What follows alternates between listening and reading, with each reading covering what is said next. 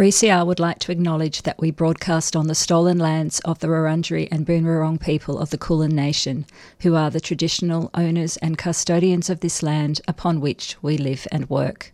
We pay respects to elders, past, present, and emerging, and extend that respect to other Indigenous Australians who may be in our audience or listening to this broadcast. We acknowledge the continued resilience of First Nations peoples in the face of ongoing colonisation and settlement, and that sovereignty was never ceded and a treaty was never signed.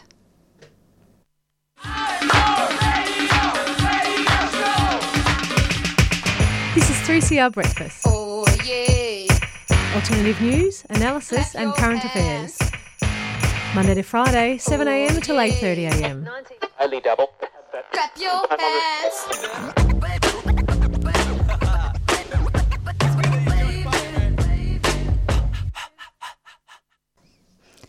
And good morning, listeners. This is Wednesday breakfast on the 25th of January.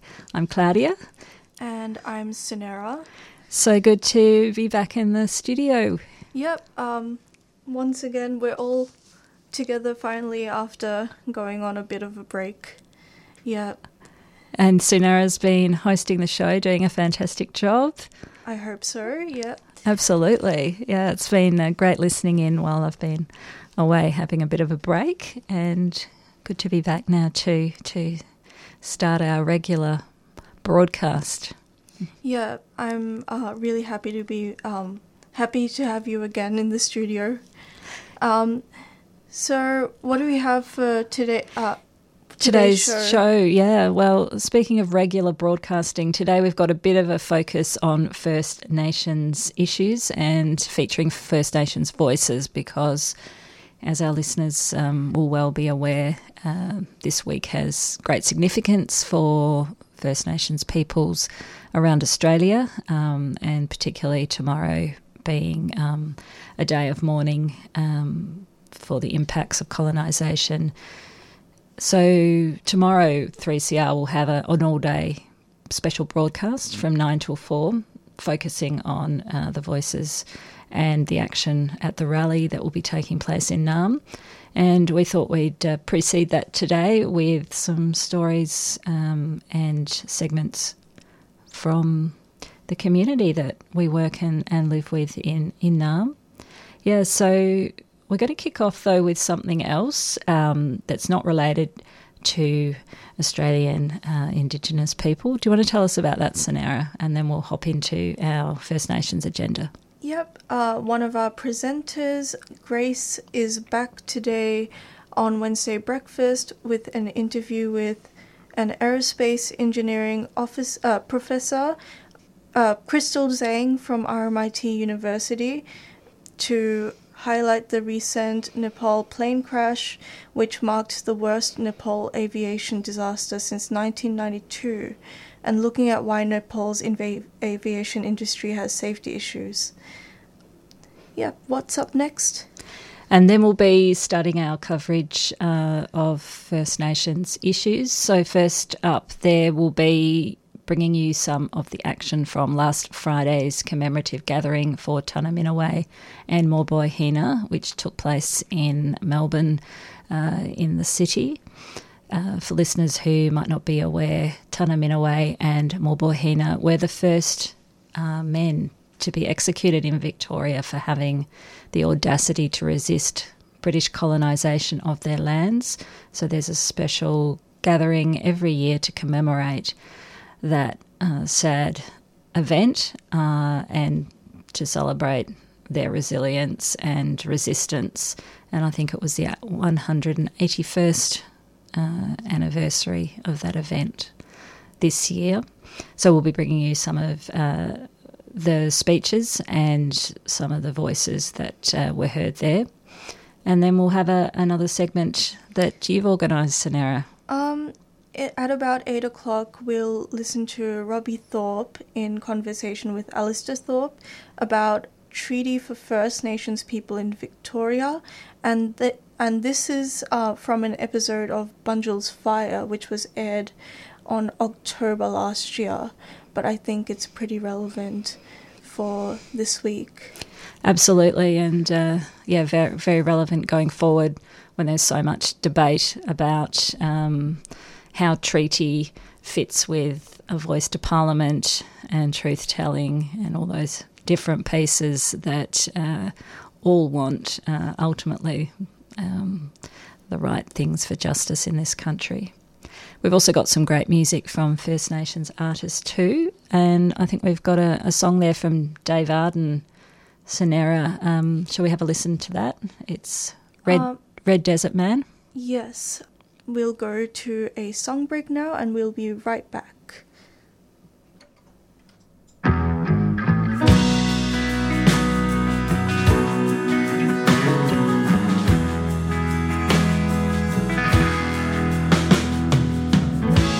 When I was a little boy, I would walk with my grandfather. When I looked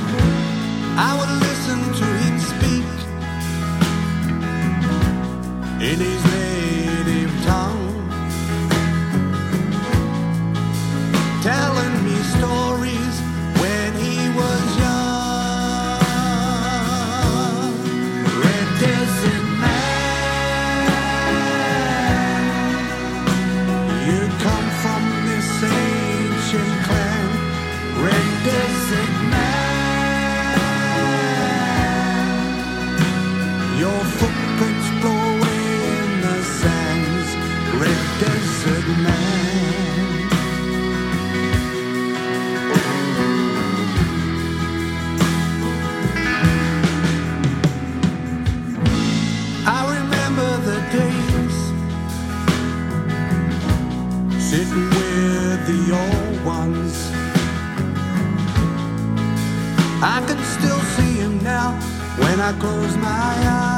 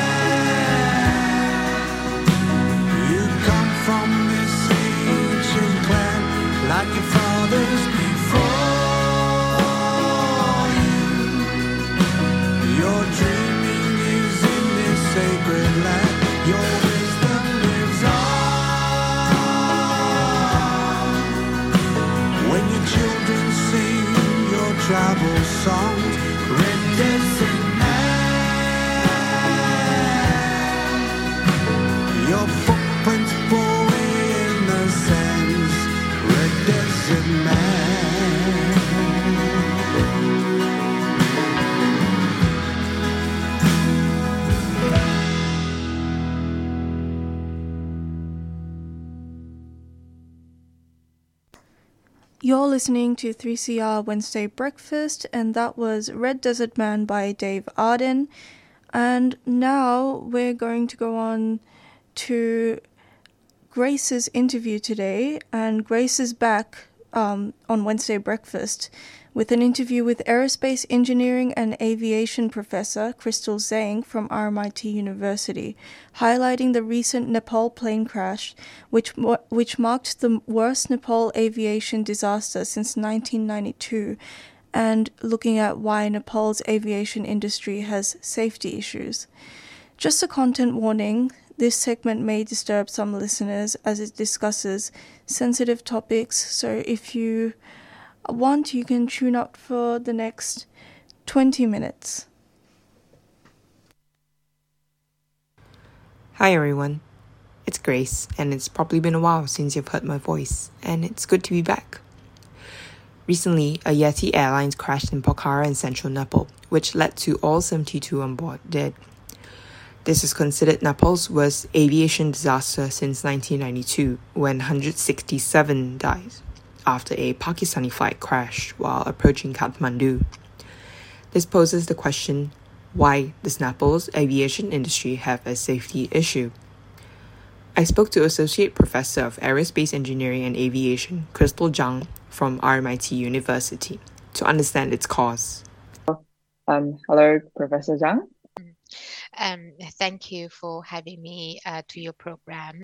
Regarding this incident, what, what do we know so far that happened with this crash? Um, uh, regarding this fatal crash, I don't think we have much information until today in terms of the contributing factors, what exactly has caused this kind of a fatal uh, crash. Um, however, that uh, uh, we know uh, the uh, black box has been retrieved thanks to the effective work of the rescue team. Uh, so the black box contains all the vital information in terms of the communication between the pilots and air traffic controllers and also the flight the data of the aircraft. So I believe that the uh, black box has been in the hands of the specialists who specialize in analyzing this type of data, and hopefully they will have more information to be available to the public and to the aviation safety authorities to understand what exactly has caused this kind of a fatal crash. Um, so uh, apparently the uh, rescue team has been working very, very effectively in, in retrieving the, the black box. Uh, so until then, I don't think there's much more information in terms of what exactly has caused this kind of a fatal crash. I see. So hopefully after a month, we will to find out exactly what has happened. Yeah, after a month or 45 days, which is the time, the period given for this uh, interim report to be released. So, still not the conclusive information to determine what exactly has caused the uh, crash. So, it is likely the fundamental information about the aircraft, about the crew. Um, so, it's still some factual information, I would say. So it is still too early. Uh, analyzing the data can be lengthy. Um, you know, gathering all the information together from different resources, you know, um, interviewing all the witnesses, talking to all different people involved in this flight operation can be a lengthy process because it is not just the pilots who are involved in the operation of the aircraft, all those air traffic controllers. There are many other people who are involved in planning the flight, uh, you know, in the weather uh, um, forecast, etc., etc. Uh, the rescue team. So it's quite some people to be involved. Yes, that's true. And um, obviously with this crash that happened, uh, um, we I think it's I think it can it can be said that there's been quite many incidents that uh, Nepal has been having with the aviation industry in in regards to the safety issues, and also uh, as you have mentioned in your article via the conversation, there's been recorded at least 350 casualties since um 2000, the year 2000.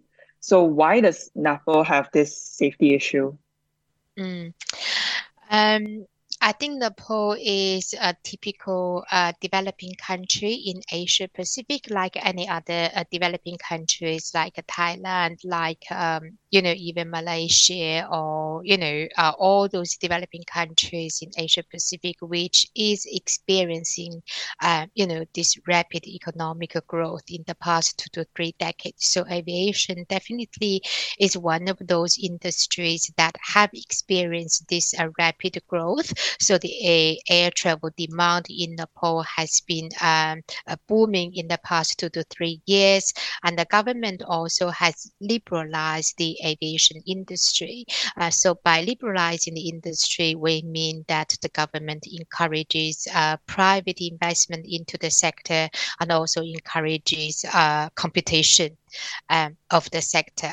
So that really means, um, you know, it allows to to uh, to set up more airlines with the private investments, and you know, more airports have been uh, constructed or expanded. Uh, having said that, this kind of expansion or the growth of air travel demand put pressure, unprecedented pressure on the infrastructure uh, and also the resources. The resources could include the financial resources, but also the human resources. So where do the pilot come from? Where do all the technicians, the maintenance engineers come from? They all need time to be trained, to be qualified, you know, to operate and uh, to do the job. So when you suddenly have so many airlines, you know, it's a kind of a stretch of all these people. So it, it's likely there is a kind of a, a compromise of the safety between the safety standards, upholding the very high standard, the safety standards, and the commercial return. If you are, um, you know, financial um, profits driven, you want to satisfy all the travel demand to make money, then you know the upholding of the very high the safety standards could be compromised. Um, so Nepal, I would say, perhaps is one of those typical developing Asia Pacific countries that is experiencing this kind of uh, development, but the safety could be could be compromised, resulting in some uh, more accident safety hazards or uh, fatal crashes. Um, but having said that, Nepal is not the only country that has experienced this. Other developing countries have gone through the similar experience. So hopefully some good lessons would be learned by other countries who are going through this kind of a process.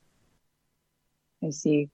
And um, Nepal, from what we can usually know, is that I think if many of, of our listeners do know about, uh, have heard about the country Nepal, they do know that it is actually the home to one of the uh, tallest mountains in the world, for example, Mount Everest, and is situated between India and China. So obviously, it's basically surrounded by a mountainous region, and therefore it, it's expected to have weather conditions uh, based on what, what whatever's happening on the mountain so is that usually one of the safety issues for Nepal and the, in, for the industry for airplanes and the helicopters? Um, I, I think the answer is yes and no. Yes, it means uh, the weather conditions could be challenging for airline operation. The mountainous uh, landscape could be challenging for airline operation, but it is not, um, you know, the sole uh, contributing factor. Or uh, there is definitely a co-relationship between the landscape and the uh, accident, etc., etc. Um, so that's the reason that I would say it is no. It is really still because of um, you know the uh, the operation environment, but the decision making of the pilots, the competency of the pilots, or all the human resources, all those professionals that are involved in the whole process of the uh, aircraft operating. Because we know that you know for the aircraft to be ready, um, you know for taking off, we need engineers, maintenance engineers engineers to ensure that the aircraft all the parts have been properly checked. You know, the aircraft is what we call airworthiness you know, it's like you're driving a car. You have to check your car is ready. Uh, you know, is it roadworthy to be able to drive? You know, you don't want to have any faulty parts or any mm-hmm. kind of abnormal um, conditions of the car. So it's the same to the aircraft. So the aircraft apparently needs to be airworthy. Um, the second, again, of course, you know, are the very critical people who are operating the aircraft, and that is the pilots. So they are definitely trained up to the highest standards. I know that quite some of the Nepalese pilots are trained in America, and they have to receive the license from the Federal Administration of uh, of uh, Federal Aviation Administration of America (FAA). So that is very very high standards, and it is um, you know honored by all the other civil aviation authorities of the of the other countries. So, so I think it's a kind of a system work, systemic work of the whole aviation sector to ensure that the safety is upheld to the highest standard. So that would include all the um, service providers or players throughout the supply chain. I see. And uh, so uh, do we know so far that with the recent Nepal crash, definitely the weather definitely is not going to be one of the reasons why that the, the thing happened? Um, people can have that kind of a presumption uh, based mm-hmm. on the video uh, you know, mm-hmm. available on the social media side. The people see a very clear, beautiful blue skies. It seems like there is no heavy rain, there is no fog or fog. The visibility is very good, etc., etc. So people can have that kind of a presumption that the weather conditions can be excluded. But I think again at this stage, um, you know, nothing is official. So it's better not to jump to that conclusion that weather condition is not one of the contributing factors. I think it's it's more um, appropriate and reasonable for us to be cautious to jump to the conclusion as to what exactly has contributed to uh, the fatal crash. I see. All right, understood. And You've also mentioned uh, in another part of uh, your article that you uh, for the, for Nepal's airport they usually have shorter runways because of their mountainous region, and mm-hmm. it's so they only accommodate uh, turboprop powered regional aircraft and so they can't accommodate like jetliners as such. So and that's why they have a variety of aircrafts that are under their feet, as you have said um, which but it uh, it presents potential safety hazards. So why is why is that the case? Uh, I don't think having a variety of uh, type of aircraft in the fleet uh, would present a safety hazard. It is just the constraints that the airline has um, because of the shorter runway. The, the shorter the runway, uh, the smaller the aircraft has to be uh, to be used for the operation of that aircraft. For this particular um, airport, um, where the uh, fatal crash uh, happened. It is uh, in aviation, it is called 4D category aircraft uh, airport, which means that this airport allows um, the takeoff and the landing of Boeing 737. Um, so this airport, which um, you know, has the capacity, the capability of handling Boeing 737 and also the, all those smaller aircraft. So generally speaking, uh, generally speaking, smaller aircraft can only fly to a smaller regional airport where the uh, runway is shorter. But it doesn't mean that it causes or gives rise to any kind of a safety hazard. It's not at all. Mm, I see. And um, does the age of the aircraft also contribute to uh, potential safety hazards? Is that is that usually the thing for um, machines as well? Again, there is no such a definite correlationship between the age of the aircraft and the uh, crash. Uh, even though we say um, you know, uh, if you uh, manage it well, if it is very well maintained, it's still safe aircraft to fly. Uh, having said that, of course, airline would like to phase out the aged aircraft because it could be more fuel. Uh, you know, consumption is not necessarily cost effective.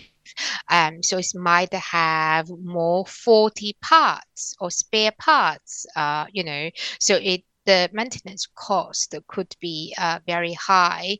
That also means operational cost can be very high.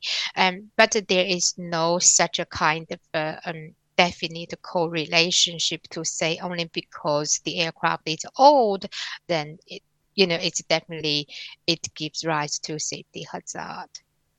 I see. I think we can kind of put this in the picture in the cars as well. Even if Yes. after 20 years of using a car, as long as it's well maintained, it can still be used. Exactly, exactly, because there are other factors that uh, would affect, you know, um, it is that specific scenario, you know, that circumstances. It could be the driver's own problems, it could be the road conditions, could be the weather, could be all other factors that, you know, we still cannot name yet at this stage. So I think we have to wait until the uh, investigation uh, report um, to be released. I see. Understood. Mm. And all right, so um, Professor Zhang, we don't have uh, too much of time left, but I just want to ask you a final question. Uh, how has the Nepal aviation industry tried to improve its facilities and making sure safety is there for their passengers and their staffs? Yes, absolutely. I think um, you know Nepal is a very, very uh, fascinating country. It attracts a lot of visitors, adventures. So tourism industry is definitely one of the industries that contributes to its economic development. And then air transport can is part of the tourism industry, but also contributes to um, you know broadly the economic development to the logistics. Okay, um, so safety is definitely uh, the priority that the industry has been uh, uh, given in the past two to three years, two, two to three decades, even though there are some accidents or um, you know safety issues uh, within the system. Um, so the government apparently has uh, stepped up its efforts to enhance the safety performance. So it has quite a few um, um, safety related projects going on. It has air transport safety enhancement program uh, sponsored by international community and also um, you know it really has developed quite some policies uh, regulations uh, operational manuals um, uh, they are all in place and it really encourage the positive safety culture across the safety the aviation sector. So for what it has been achieved is uh, recognized by the civil international civil uh, international civil aviation organization uh, the ICAO the United Nations uh, agency responsible for global aviation industry stipulating all the safety standards. So Nepal's efforts have been recognized by ICAO in 2018 for the successful implementation of uh, safety management system and improvement of its capability um, to um, enhance the oversight capability of the whole sector. So I'm sure that the things will improve. So um, Nepal is definitely a country that is worth visiting, and the safety uh, will be improved for sure. I see. Yeah, so hopefully, um, as the country tries to uh, help to improve, continue to improve their industry, and um, let's hope people don't be too afraid that because of such things that they don't want to visit such a beautiful country. All right. So uh, thank you so much, Professor Zhang, for your time. Okay, my pleasure. Thank you very much. That was Aerospace Engineering and Aviation Associate Professor Crystal Zhang from RMIT University, speaking about Nepal's aviation industry safety issue in light of the recent Nepal plane crash. At the moment, authorities are still finding out the cause of the crash, and no final answers can be made just yet. Now I'll be passing back to Claudia and Sunera. Thank you, Grace, for that. And that was her speaking with Professor Crystal Zhang. If this story has caused you any distress, you can call Lifeline on 131114. We'll be right back after a short break. Invasion Day Rally Treaty Before Voice. Thursday, the 26th of January at 11am on the steps of Parliament House. A 3CR supporter.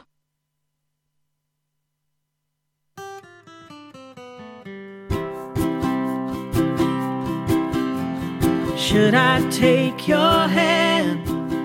Would you help me understand? I'm searching for the truth there in the dark.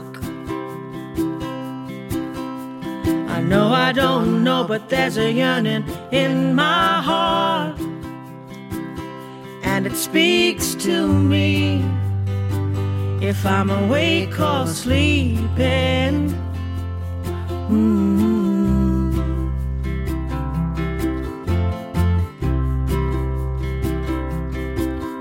I've been waiting for some time to feel your good heart feeling mine. Been hurting for a past I cannot change. I'm not looking for anyone to blame. So just walk beside me to a place where we'll be free.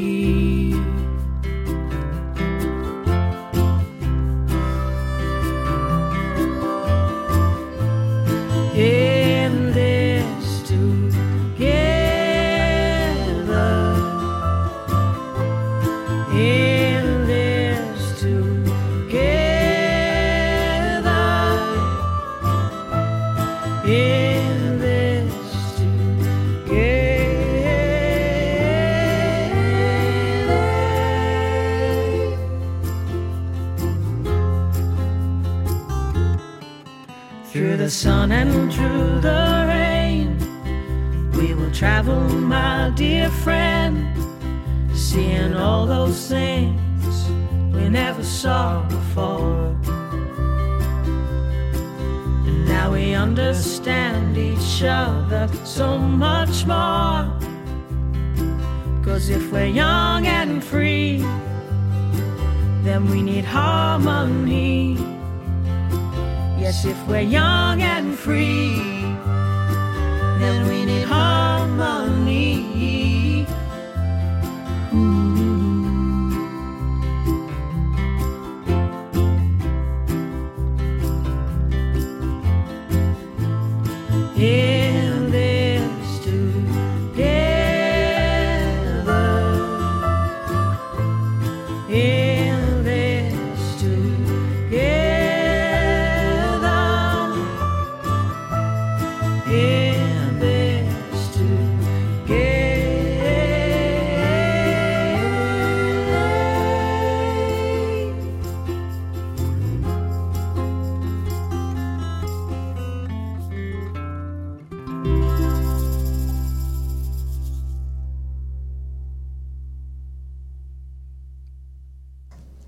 And that was Nancy Bates with In This Together.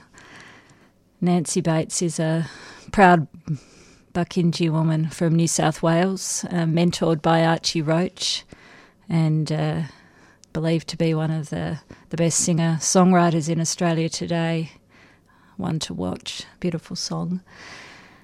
We're back on Wednesday breakfast. It's the 25th of January 2023. You're here with Claudia and Sonera. And we just heard from Grace about the airline tragedy in Nepal. And now we're going to head into our stories about First Nations resistance as we come into uh, Invasion Day tomorrow. So we're going to be revisiting the Tunnerminnerwait and Maulboyheenner commemorative event, which took place in Naarm on Friday, January the 20th. 3CR's Joe Toscano kicked off the event, explaining why we come together to commemorate Tunnerminnerwait and Maulboyheenner annually on this day and the significance of meeting on the corner of Victoria Street and Franklin Street, Melbourne. So we're going to hear Joe's uh, historical information, and then that will be followed by an address by Boonwurrung elder Janet Galpin. So first, here's Joe. Historically, 183 years ago, the old Melbourne jail was being built. This was the highest point in the new city of uh, the new town of Melbourne. Uh, it was a great day of festivity. There wasn't 100 people here, there was over 5,000 people here, black and white, who'd come to witness the execution, the public execution of Tanaminerwaya Maulboyheenner. What was their crime? They were the survivors of a far, of a 33 year war in Tasmania between the colonists from 1803 to 1833 or 1835, which resulted in the deaths of almost 99% of the pop- indigenous population. 332 survivors were taken to Flinders Island. I think it was in 1836, and within three years, the, the numbers had been reduced to 82. 17 of those people were brought across to Melbourne by Augustus Robertson on behalf of the Victorian settlers to civilise the Victorian blacks.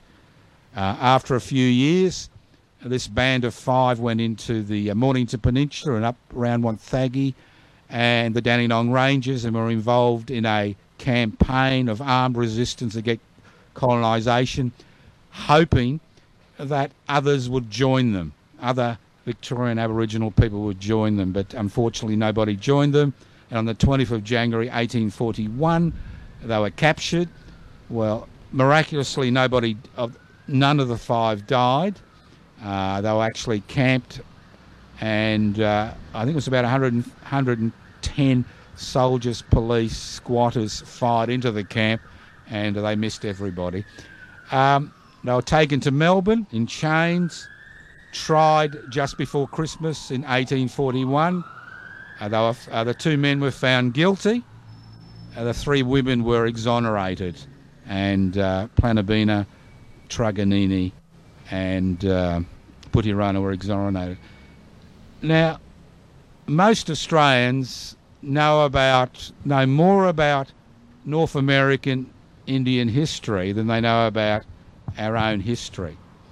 Now, the Tanaminerwaya Maulboyheenner Commemoration Committee has three unfinished businesses which we'd like to finish. One, we are still in the business of trying to convince the Melbourne City Council and the state government to do an ultrasound examination of the area where we think Tunnerminnerwait and Maulboyheenner are buried. Also, three European bushrangers are also buried there, uh, Jepps, uh, Ellis and Fogarty and also another Aboriginal man who was executed here on this very spot five months later, Agaputra from uh, Warrnambool, who was accused of murdering a, a, settler who was very well known for uh, murdering Aboriginal men and raping Aboriginal women, although witnesses at these trials told the court that he was 100 kilometres away from the scene of the crime and he was murdered here also. He was executed here also. Now, has people come up to me, they say, well, this should be something that should be, this commemoration should be something that should occur around Australia. And we, for a number of years, have thought of this day, the 20th of January, as Aboriginal and Islander Freedom Fighters Day. Every inch of this land is soaked in the blood of tens of thousands of men, women, and children who died resisting colonisation and who continue to die as the direct result of colonisation. And why do we think the 20th of January should be that day? Because this wasn't one of those silent massacres carried out by squatters or carried out by convicts or carried out by police or carried out by the armed forces. It wasn't the mass poisonings which occurred or the germ warfare which was used as far as smallpox encrusted uh, blankets. This was a direct response by the state. The state said to Aboriginal people if you resist colonisation, this is what will happen to you. And Judge Willis, the Supreme Court judge who handed down the sentence, said, This is a sentence which should engender terror in the hearts of Aboriginal people. Terror. And that's what it was about. So this is a this is why we think the 25th of January. This was the state's response. And that was Joe Toscano speaking at last Friday's event in Naarm commemorating Tunnerminnerwait and Maulboyheenner, the first men executed in Victoria for resisting British colonisation of their lands.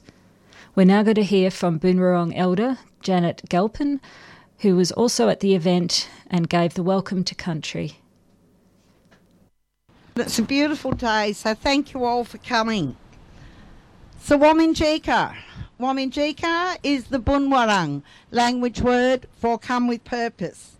And all of you here today, you've all come with purpose to this commemoration to remember Tunnerminnerwait and Maulboyheenner, who were hanged here on this very spot for daring to shoot two white men. This hanging took place at a time when it was common knowledge and completely accepted for white people to openly kill and slaughter our people, our ancestors.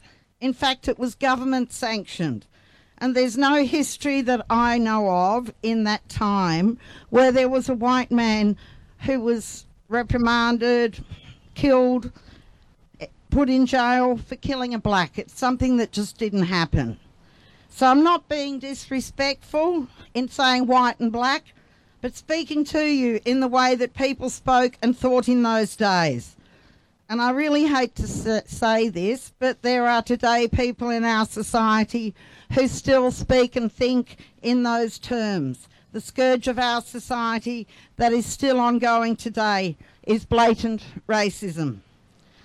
The Tunnerminnerwait Maulboyheenner Commemoration Committee, their commitment to have an annual commemoration for these young men was instigated at the 2007 commemoration and has been led by Joseph Toscano ever since. And today we're very proud to be here.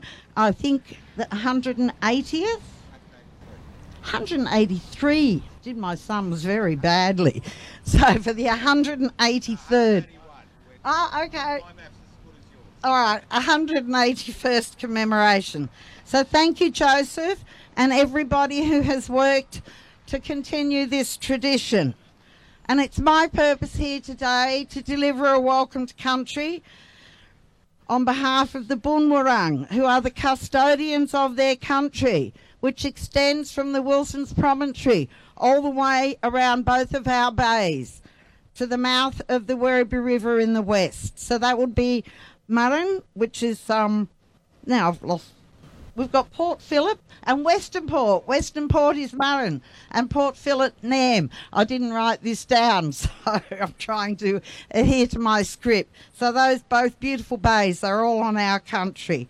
So when you're walking or travelling around our country, you've been welcomed by us for all of your journeys. And I'm here today representing Ngawi, Dr. Carolyn Briggs, AM, the elder of the Boon Wurrung and the Yalukit Willam clan, who is my cousin. And I would like to pay my respect to all of our ancestors, including our Irish and English ancestors. And we also pay our respect today to the Wurundjeri of the Woi Wurrung, with whom we share common boundaries throughout our lands and including this city where we are here today. So, as a representative and family member of the Boon Wurrung, Melbourne's first people, I'm pleased to welcome you all here. We are especially pleased to recognise the commitment that you've all made here today in paying respect to the spirit of this land and to its first peoples. Through this, you have shown the willingness to honour sacred ground. And we also ask that you recognise and celebrate that First Nations people have occupied and cared for this continent for well over 65,000 years. And we are we were here then and we're still here today. So we invite all Australians to embrace the ancient history of this country, a history which dates back thousands of generations, and that includes the Boonwurrung and the Wurundjeri of the Woiwurrung, the original inhabitants of this country that we are on today. And our people still live and work on country, which is a wonderful thing. We are spiritually and culturally connected to this country. This country is in our DNA, and that is why connection to country is so important to our first peoples. And the very first footprints on this continent were those belonging to our first peoples. So today, as I stand here before you, the Boonwurrung are once again fighting for their country in the federal court. But we say to these people that we're arguing with in the court that you may have a wrap over our country, but we say that you are not the traditional owners and you are not the custodians of this country. And I may have digressed a bit from the reasons why we are here today, but Joseph has given us quite an amount of the history, and it's such a bigger history that you can actually convey um, in the, the short time that we get to speak. But today we're here for the injustice that was served upon these two men, Tunnerminnerwait and Maulboyheenner, and also for the injustices that are still perpet- perpetuated today against our people.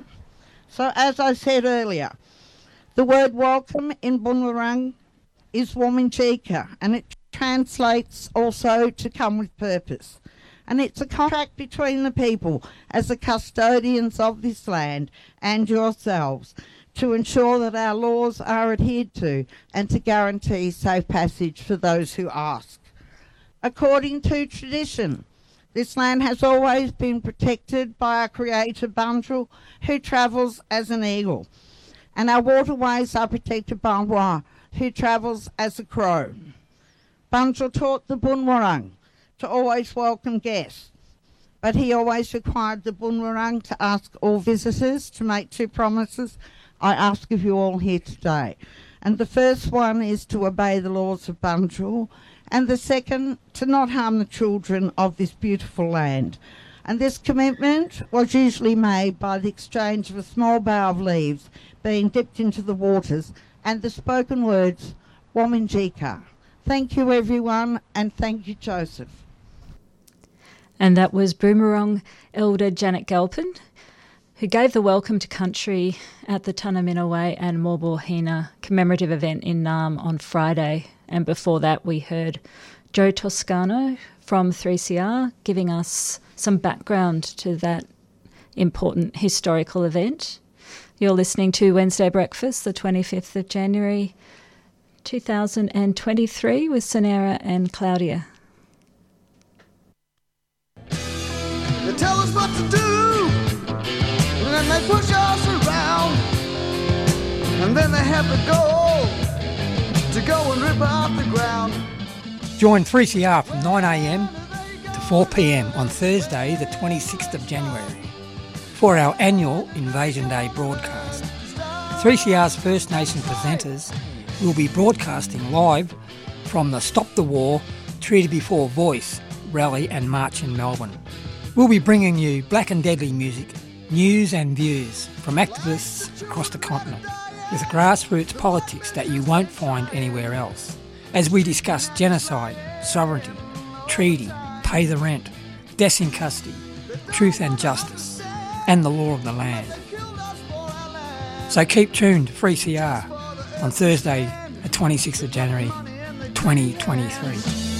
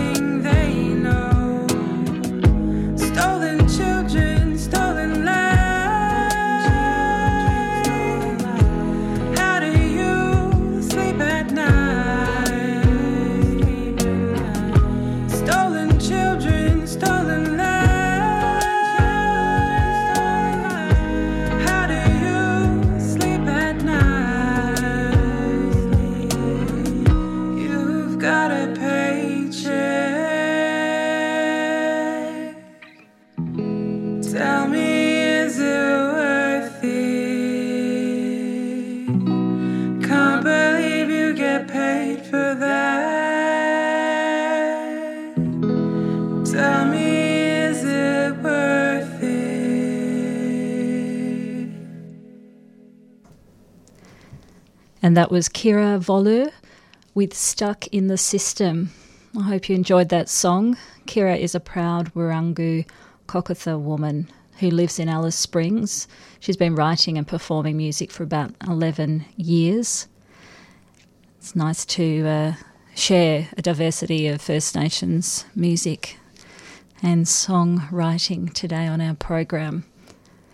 So, you're listening to Wednesday Breakfast, and we've been talking about and hearing the voices of First Nations people this morning. Um, so, we want to give out some of the details for the Invasion Day events taking place in Naarm. There are events taking place all around Australia tomorrow, uh, but our listener base is is local. So, let's uh, talk about what's happening in Melbourne Naarm. So, the annual Invasion Day protest will begin at 11am at the Victorian Parliament House steps in Spring Street. It's tomorrow, January 26th at 11am. The 3CR team will be on site broadcasting live from the event. So if you can't get along for any reason, um, you can tune in at home or wherever you are and hear the speeches from the rally that way. Um, and there'll also be uh, special programming from 9 till 4 tomorrow uh, so you can catch up with voices of grassroots activists uh, speaking around Australia, as well as uh, other black and deadly content and music. If you're interested in checking out the schedule for tomorrow's uh, 3CR program, you can have a look at that on the homepage at 3cr.org.au. And there's another event on also if you're wanting to participate in a different way. A group called Our Songlines, an Aboriginal owned and woman led organisation, is holding an event called Our Survival Day and that'll be held on Boonwurrung country in Mount Martha, uh, kicking off at about 12 noon at a venue called The Briars in Mount Martha. Everyone is welcome, and you'll be able to enjoy First Nations music, bush foods, picnics, cultural workshops, and dancing with artists such as Mitch Tambo, Dallas Woods, and Too Lovely there as well. Uh, so you can find out more about that at www.oursurvivalday or oneword.com. Okay, we're going to go for a little bit of a break to hear some community service announcements relating to some other issues that are going on. And then we're going to come back and hear a conversation between Robbie Thorpe and Robbie's nephew, Alistair Thorpe, about treaty. Peru's indigenous president has been overthrown. Support the uprising to protect land and water and fight for a new Peru. Come to our fundraiser, Peruvian food, music, and culture, featuring Melbourne's own Amazonian cumbia band, Chicha Yaya, Lockdown Studios, 329 Johnson Street, Abbotsford, Saturday, 4th of February at 8 pm. Find us on Facebook, search Latin Revolution Peru. El momento es ahora a 3CR supporter. I know fire. I know that burning embers from bushfires can travel 30 kilometres, lighting new fires in seconds, like the one that burnt my house down. I know extreme fire danger ratings or above aren't announced often, but when they are, you need to be ready. Check the Vic Emergency app daily and be prepared to leave early. How well do you know fire? Plan, act, survive. Go to emergency.vic.gov.au. Authorised by the Victorian Government, Melbourne. A 3CR supporter. St Kilda Festival is back in 2023 with two days of summer fun, Saturday 18th and Sunday 19th of February. Saturday kicks off with a celebration of First Peoples artists, including Christine Anu, Jem Cassar-Daley, Dean Brady, and more. On Sunday, the party takes to the St Kilda streets with Hoodoo Gurus, Yothu Yindi, Confidence Man, and heaps more. Free and all ages, see the program at stkildafestival.com.au. St Kilda Festival is a 3CR supporter.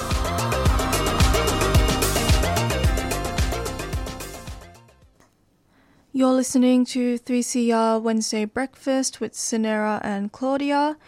Now we're going to hear a conversation between Robbie Thorpe, also known as Bunjil Nee, and their nephew Alistair Thorpe about treaty for Indigenous Australians and what that could look like in Victoria, and Indigenous activism over time.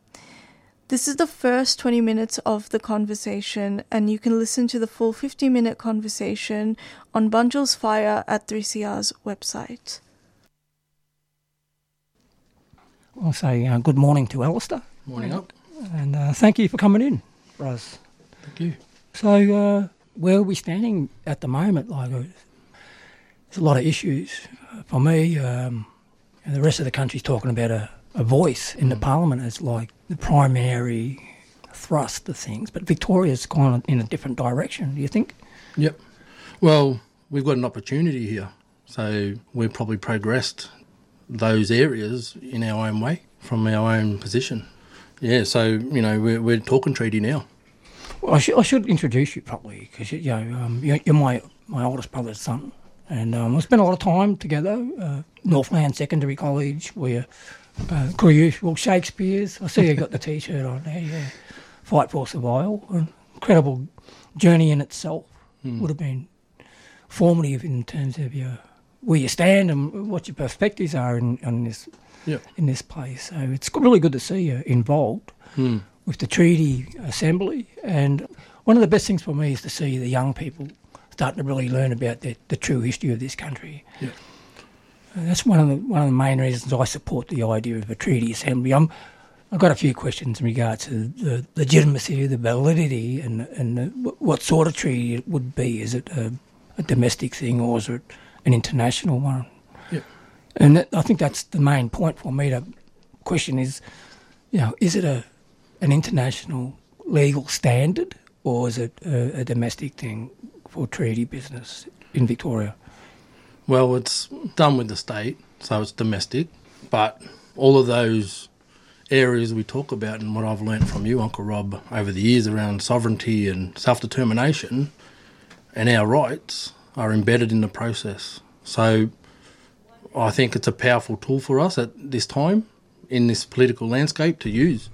And, and I, I love how you, you know, you talked about our history together because I learn a lot from you and your politics and, you know, in a lounge room with Nan and with, with my uncles and aunties and my old man. So I think really today we've got the opportunity from all of those years of um, struggle and activism, and, and it's culminated in this now. And I think even talking about the national agenda, I think we forced a treaty conversation here in Victoria, and it's and it's forcing that conversation again in the federal politics. So we can't let it go. We can't let this opportunity go, and we've got to push the issue. Yeah, so you know, we- we've been always at the forefront, uh, Victorian Aboriginal people, in terms of the struggle. We haven't fared very well, but you know, we've done the hard yards and um, suffered a lot, lost a lot. Uh, I don't really see how native title's been effective for us.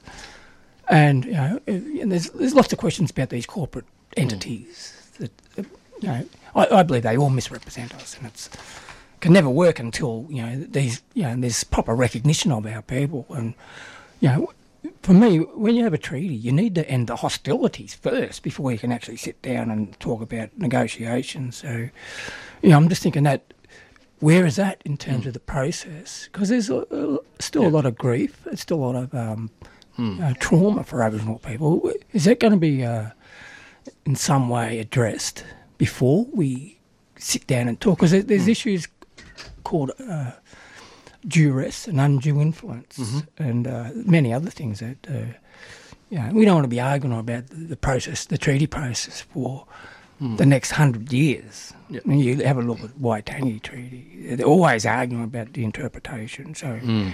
very important to get it right. Yeah. Well, I think the Yoorrook Justice Commission, that's a very important part of this whole process, you know, and that's come out of the Assembly. We instigated that because we understood we have to do that. We have to actually resolve a lot of these issues and put the spotlight on them.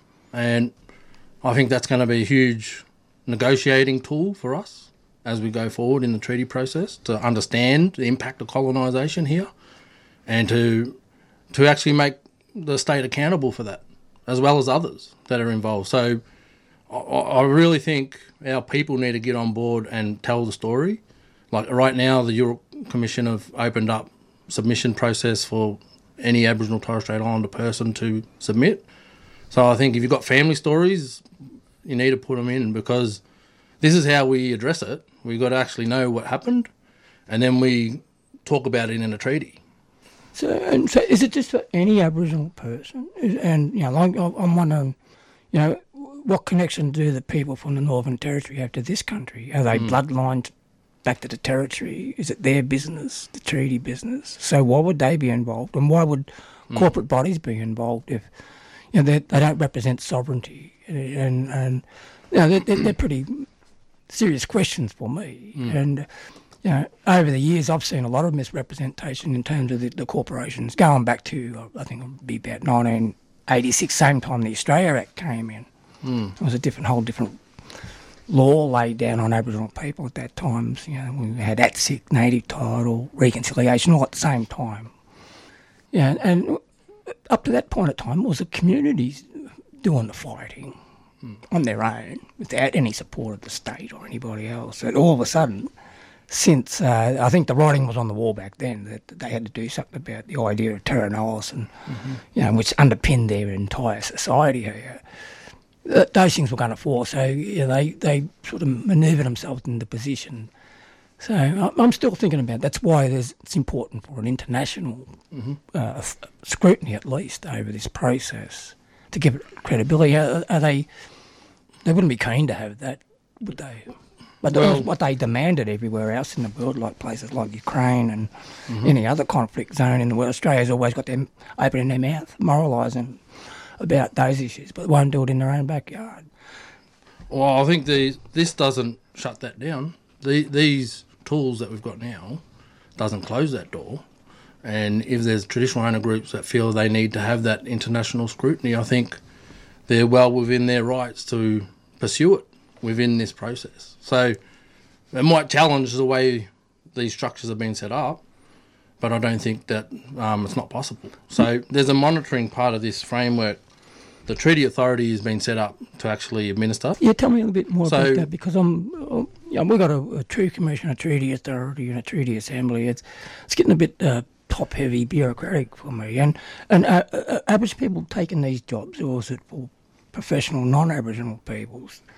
You know, well, we're leading it. Like the bottom line is, we need more people to be part of it, okay. and they need to stand up, and we need community people to take up these positions. Um, all the significant roles are Aboriginal people, okay. so it's controlled by us. Like, don't get that wrong. No, oh, it's good. I'm on the assembly, and I can tell you now, we run that show. It's the full assembly. It's a collective voice and we have our ups and downs with discussion. Like we have an honest debate. Yeah, good. You know, that's what it's about. Absolutely. So there's no, um, you know, that's part of. There's know, nothing off the table. Nothing is off the table, and you can't do any more than that. And we've got a lot of the the key people in the room that have been elected or nominated by their groups to actually take this forward. So I think we're in a really strong position. But we do have the treaty authority coming up. We need to put our people in there. We do have the self determination fund. There's going to be roles there for our people to be part of that. So I know there, like we are creating a lot of the institutions that is going to help run this whole process, but at the end of the day, it's our people that will control that. They're our, cons- our they're, they're ours. And one of the hardest things is that convincing people, you know, that these are our and taking ownership and and that's our job now in the next six to eight months before the next election for the assembly to you know give better understanding about these mechanisms and how we can be part of them. We've got to vote. You've got to be. You got to contribute. You got to participate, and choose the people that we need in these positions. That's if we're looking for a solution, right? Mm. We're looking for a solution. A yep. treaty says that it's a, peacemaking instrument. Yeah. Uh, it creates a, you know, for me, a, a treaty would create a, a, basis of coexistence. You know, something that you do when you first come to someone else's country. Mm. And the acknowledgement of customary law is also very much a part of that. So, you know, how do we progress it in a way that's going to be beneficial, not just to Aboriginal people, but, the, you know, it's, we've got to benefit this planet. You know, I'm always thinking about the welfare of the environment. At the end of the day, that's the, that's where it's at. Doesn't matter who you are. If you if you, if you got no land, if your land's destroyed, you we're, we're all finished. So we need to protect it, and um, a treaty would do that for me. A, a, a treaty would acknowledge our sovereignty, basically, if we manage this the right way. And you know, how much weight do they forward to Aboriginal people in terms of the, their law here? Shouldn't that be the, one of the first things acknowledged, the customary law? Well, one of the things we did when we, because you know this has been built from the ground up by the assembly members. A, rare, a rare occasion. Yeah. And I'd like to say it, it went through pretty much without amendment through the Parliament. So it's a powerful document that's been created by us. I think everybody needs to download it, have a look at it. It's on our website. Look at the framework. What's that called? So it's the treaty negotiation framework. It just got signed off on last week, and Aboriginal law, law, and cultural authority is embedded in it. Okay. It's a tool, right? It's up to us how we we determine what that is, what it looks like for each nation. So that's indisputable Okay, in I'll this have, to, process. we'll have to get a copy of that because that's where it's, It's really right in there, right? and it's, I'll tell you right now, it's 2.7, 2.8 in the framework, and it's right up the front, and it's embedded throughout. The treaty authority will have to consider that and acknowledge that in the process. They're going to be the ones that will rule on that, so they've got a really important role to play, and that treaty authority will, will be all Aboriginal people. So, and we'll be appointing those into that position too, you know, in a joint process with the state, but it's all going to be determined by Aboriginal people. Well, what I've noticed is that uh, the, the, the treaty uh, initiative came from grassroots Aboriginal people. wasn't the wasn't the corporations per se. And you know, and, probably one of the reasons why we're calling for a treaty is because of the uh, you know, how we've fared in terms of the, the corporate representation and how that's you know neglected our people and left and created this gap. I, you know, I, I sort of point the finger at them, and and you know this is what's happened. And so the call for treaty has come from the grassroots and not the, the organisation. I just want to throw that out there. It's it's a truth too. It's mm. you can see that the corporations are all of a sudden teaching themselves, oh, what's a treaty? I might go and learn about what a treaty is. Because that's yeah, it did change there and, mm. at that time, and it caught them off guard, and they really weren't thinking about what a treaty process would be, which is totally fundamental to me. You know, it's it's part of law itself. You know, uh, law and order. They all talk law and order. But I think um, it's that's an important thing to remember that uh, this came from the community. So how did they access or be a part of this process in a, in a real way when it's you know it's all the business is done in the organisations and they've got control of the resources and you know, I'm just thinking uh, that w- we should have places to do ceremony in our Mm. own country, particularly around this this issue treaty. You know, like we could have a, a place for Bunjil, we could have a place for Burren, Mhm. Wirran, Wunjil, all these places. We all identify under those so- sort of in a way. It's a Mhm. structure there already. So we had a, a place for healing and um, ceremony where we could do this business in our own realm, Mhm. under our own law. Mhm. And it, it needs to be a, a- precursor to anything else, because otherwise we haven't got, we aren't able to meet and participate in a way that we would want to, if you know what I mean. Am I- Am I Mm. making sense there? Yeah, yep. So, is there any chance that we can get a bit of uh, land for ceremony straight up, so we can actually create these sites? This is where the the treaty under Bunjil happened, and the, the Mm. embryonics of that happened. It's a space that we could control. We could have our fire. We could have our elders sitting, Mhm. and it's um, how our law worked, and, and and how our law sits in with this other part, what's happened now, Mm. and how we can come to a, an agreement. And I think that's where a treaty should be signed at the end of the day, Mhm. it, around that fire. Yep. I think there's definitely things we can push to say, uh, is the state acting in good faith? Um, do you, are you going to be real about this? What's what's really on the table? So there are definitely things that we can actually call for and um, talk about and discuss. But going back to the point about the treaty conversation where it shifted. It definitely was a push by the community. And I think it shows you the power of our people when we speak and when we actually participate and we we can change a process if it needs to change. So this is why with this conversation change the treaty, now we need to understand the opportunity we've got Yeah. to grab it. It's sort of um, it's, I don't know how to describe. it. It's just freaky that we're in this situation today. It's surreal, You know, the world's you know? talking about war, and poor old blackball Australia we're talking about peace. Finally, the opposite. You know, we're at, at war the whole time, and now Mm.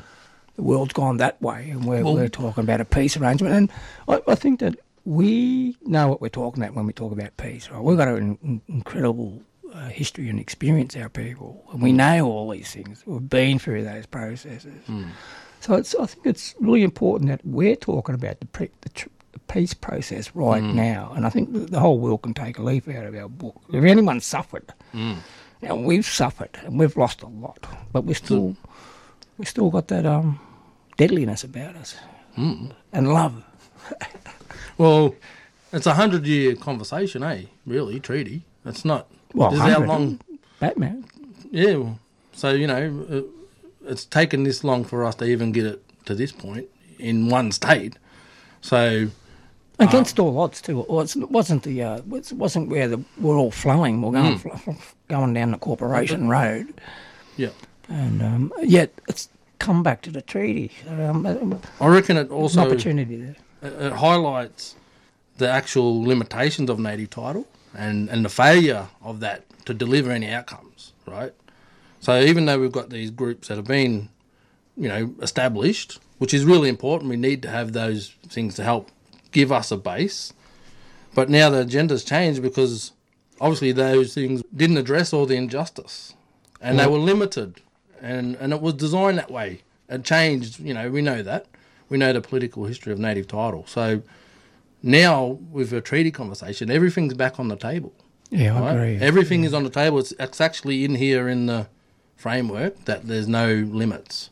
So if you're part of a traditional owner group, you need to actually start mobilising your family and and get involved and start changing the conversations in those groups, and and actually help determine what our future is and what do we want to put on the table. What do we want to negotiate about in our regions? Well, I, I think there's some things that are non-negotiable, like our sovereignty, and you know the, the need for a war crimes trial. I think they you don't have to have everything negotiable, right? So th- these things just sit over here. We're going to talk about a peace process, how we can accommodate everyone in this country in a reasonable, rational, responsible way, as we do.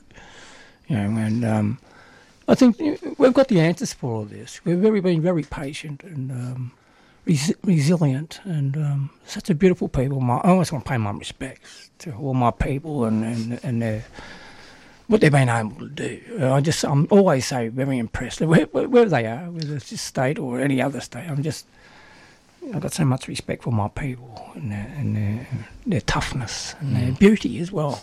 So yeah, so we owe it to our ancestors who never had a chance, and and um, we owe it to our children's children. We'll give them something in the future. That's what this treaty means to me, and if we can pull this off, it'll be a miracle. You know, I, I believe in miracles, like Scott Moore, ScoMo. Well, that's one of the reasons why I signed up. Unc, Is to I wanted to contribute to this. I, you know, I've been schooled by a pretty strong family, and by I've, I know exactly who I am, my identity, and and what we're fighting for. So I seen an opportunity here to actually, you know, contribute and and try and shape it. And I really feel like we've got some amazing tools now to use, but now we've got to pick them up and use them. So that's probably the next step is getting everybody together and you know because we all know about divide and conquer like that's an old tactic and i think we can sometimes we fall into that because of the trauma that we've been under and the stresses and the fighting that we've always had to do our activism you know and then sometimes you see an opportunity that feels doesn't feel real so i think we've really got to come together um, we need to do more work as an assembly to bring people together I'm just going to say and that. a yarn about this Well, So- it's the communication factor, and and it's the voice we're Mm. talking. We, we need a voice that comes out of the treaty, an actual media operation, right? It's the communicator. You know, we've done it mm-hmm. right. We've done the truth, the treaty, then the voice. Well, that's the way it should work. And then if we've got a voice, we can educate people. You know, the state's not mm. interested in educate. All the institutions, the universities, yeah, they've been sitting on all this incredible information. They've never mm. shared it. They've never educated all these racists out here. They deliberately did that. If people knew how incredibly intelligent and amazing our people would know what was racism, if this, the education system's got to play a role there, yeah, there's got to be guarantees that I think, even think they, out of the treaty process, they should make Holocaust denial a crime in Australia. And uh, if you're a racist, we're not going to tolerate that either. And, and you know, there's these sporting clubs like AFL, our game, Mm. our ground. All I need to do is put a, a word say no ra- racism won't be tolerated in this stadium. That would that would just about effectively do the job. Mm. That's all it needs. We don't tolerate racism. It's just part of the law. And, we, and you know, if, if this was um, Germany, you wouldn't be allowed to deny the Holocaust. So we've got to establish the fact that there's been a Holocaust here. And, I, and it's pretty clear to me that there has been. You know, where are our people? Yeah. What are all them massacre sites? What's this talk about a peaceful settlement? Mm. Anyway, that's we, we straighten it out. That's the way we do. You know, we, we're lawful people. We're about law and order, and um, you know, our, our long longevity of a people testifies that we're we're an organised, socially organised society with capability of surviving through whatever. It's so uh, unreal that we're in this situation. And that was a snippet from an episode of Bunjil's Fire, which aired on October 26th um, last year. You can listen to the full minute, uh, a full 50 minute conversation on Bunjil's Fire at 3CR's website. And Bunjil Fire, uh, Bunjil's Fire airs every Wednesday uh, from 11 a.m. to 2 p.m. And it's another great show for Wednesday listeners. To download the treaty negotiation framework Alistair refers to, head to First Peoples Assembly website at firstpeoplesvic.org. And we'll be back after another song. Here is Kutcha Edwards and Denise Hudso with A Place to Belong.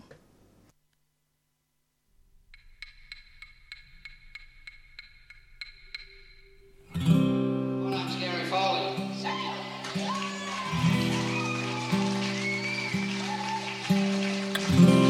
Means what on country crackers. the reason I'm standing up here tonight is firstly and foremost because looking out here at this audience, I'm here because my son, Bruce, was one of the most notorious truants in the New South Wales education system. He came down as a refugee from New South Wales to Victoria to live with me about three years ago. For the first six to 12 months he was here, we tried a whole range of schools, trying to find a place where he could feel at home, where there was some degree of sensitivity, where there was something unique. I agree with the last speaker, something unique. We found that at Northlands. All we ever wanted was to let our children dream.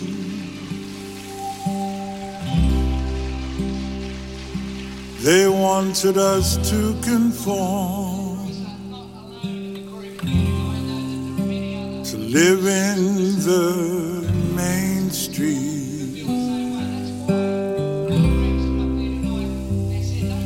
Deny us of our culture. It was part of their evil scheme.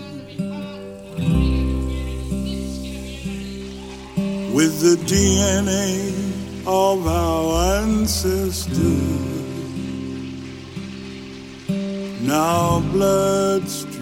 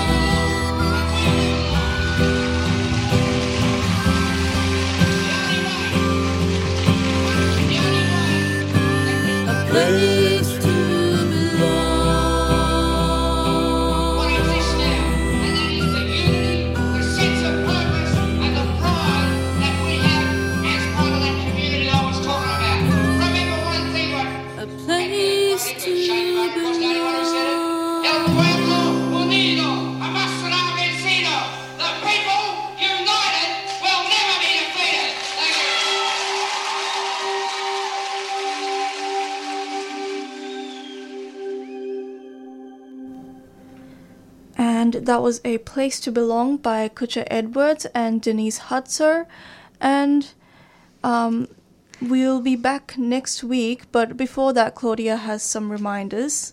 Yeah, a reminder that Naarm's annual Invasion Day protest will begin tomorrow, 11 a.m. at the Victorian Parliament House steps in Spring Street, NAM, Melbourne.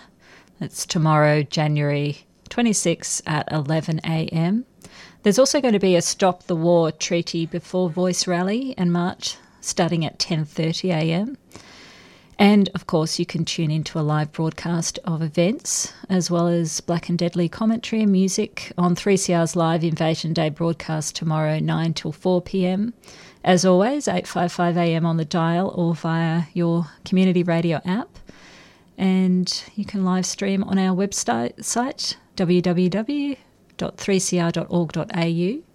So that's all we've got time for today. We're going to finish up with a final song from Eschatology. This is Good Trouble. Thanks for tuning in, and we'll be back with you next week.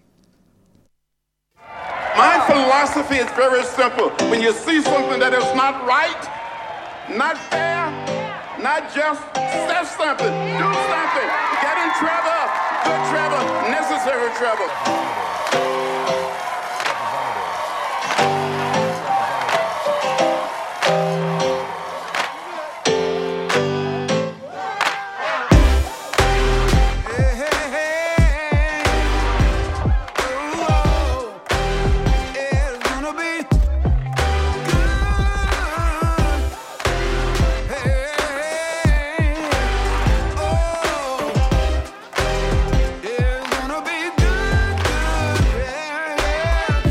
Believe? Cause the be is to live. What you see is a gift. Take the present to lift. Where dreams are doubtful, what do you stand for? Proud people must stand so powerful. The good trouble, we run with the. And if you turn the cheek, let the taste be sour. 3CR would like to thank our sponsors, Earth Greetings. Cards that connect, care, and celebrate. Support wildlife and habitat with every purchase. Inspired by nature, giving back to the planet. Learn more at earthgreetings.com.au. 3CR Breakfast would like to thank the New International Bookshop, Melbourne's independent radical bookstore and venue, for their financial support of this program. You can find Nibs in the basement of Trades Hall in Victoria Street, Carlton. And while you're there, check out Radical Coffee, a worker run cooperative cafe in the courtyard. Keep up to date with upcoming events at nibs.org.au.